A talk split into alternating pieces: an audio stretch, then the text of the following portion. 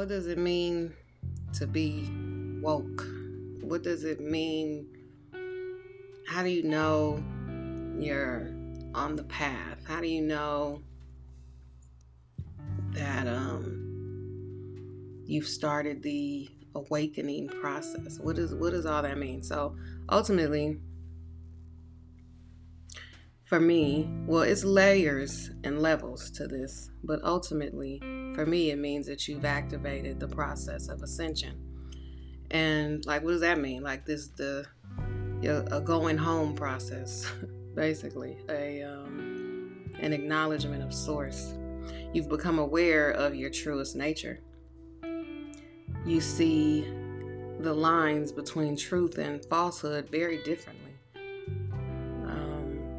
you begin to understand that you are indeed are the captain captain of your ship. There's no more, you know, I'm gonna pray on it, I'm gonna wait for it, I'm a like no, like you have the keys, you have the rank, you have the birthright, you have the inheritance to stand in the creation of your world. So limitations disappear.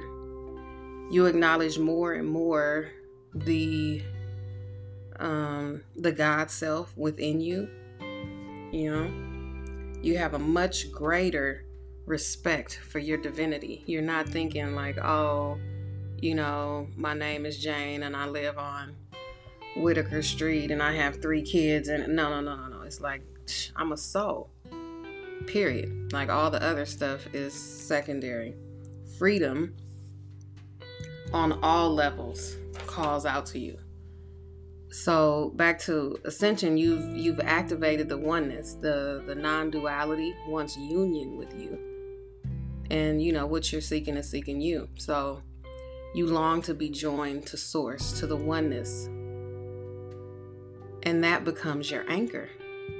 So if oneness is your anchor you move through this realm rather differently because there is no fear there is no anxiety, there is no um, doubt, no confusion, because your anchor is with oceans of love. Your anchor is happiness, it's joy, it's bliss, it's endless, it's forever, it's yours. And that becomes your truth.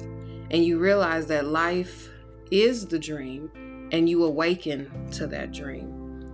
And then you have the shadow work battles, the war of the mind, your mental wealth, all of those lower vibrational entities or accusations, the guilt, the shame, the regret, the lies must be settled within your being, within your temple, within your walk, within your lifestyle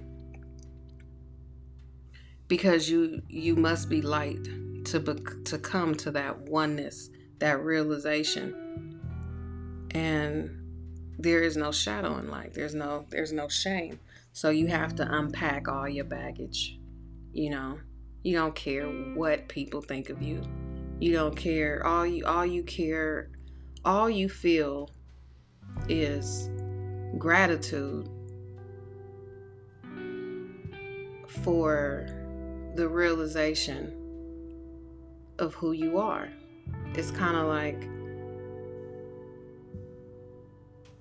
it's like nothing else matters once you know what and who you are.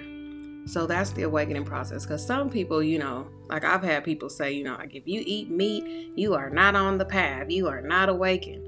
And my response to that was, you know, I know people that don't drink water and drink nothing but Hennessy, and, and their level of consciousness is a whole lot higher than a vegan.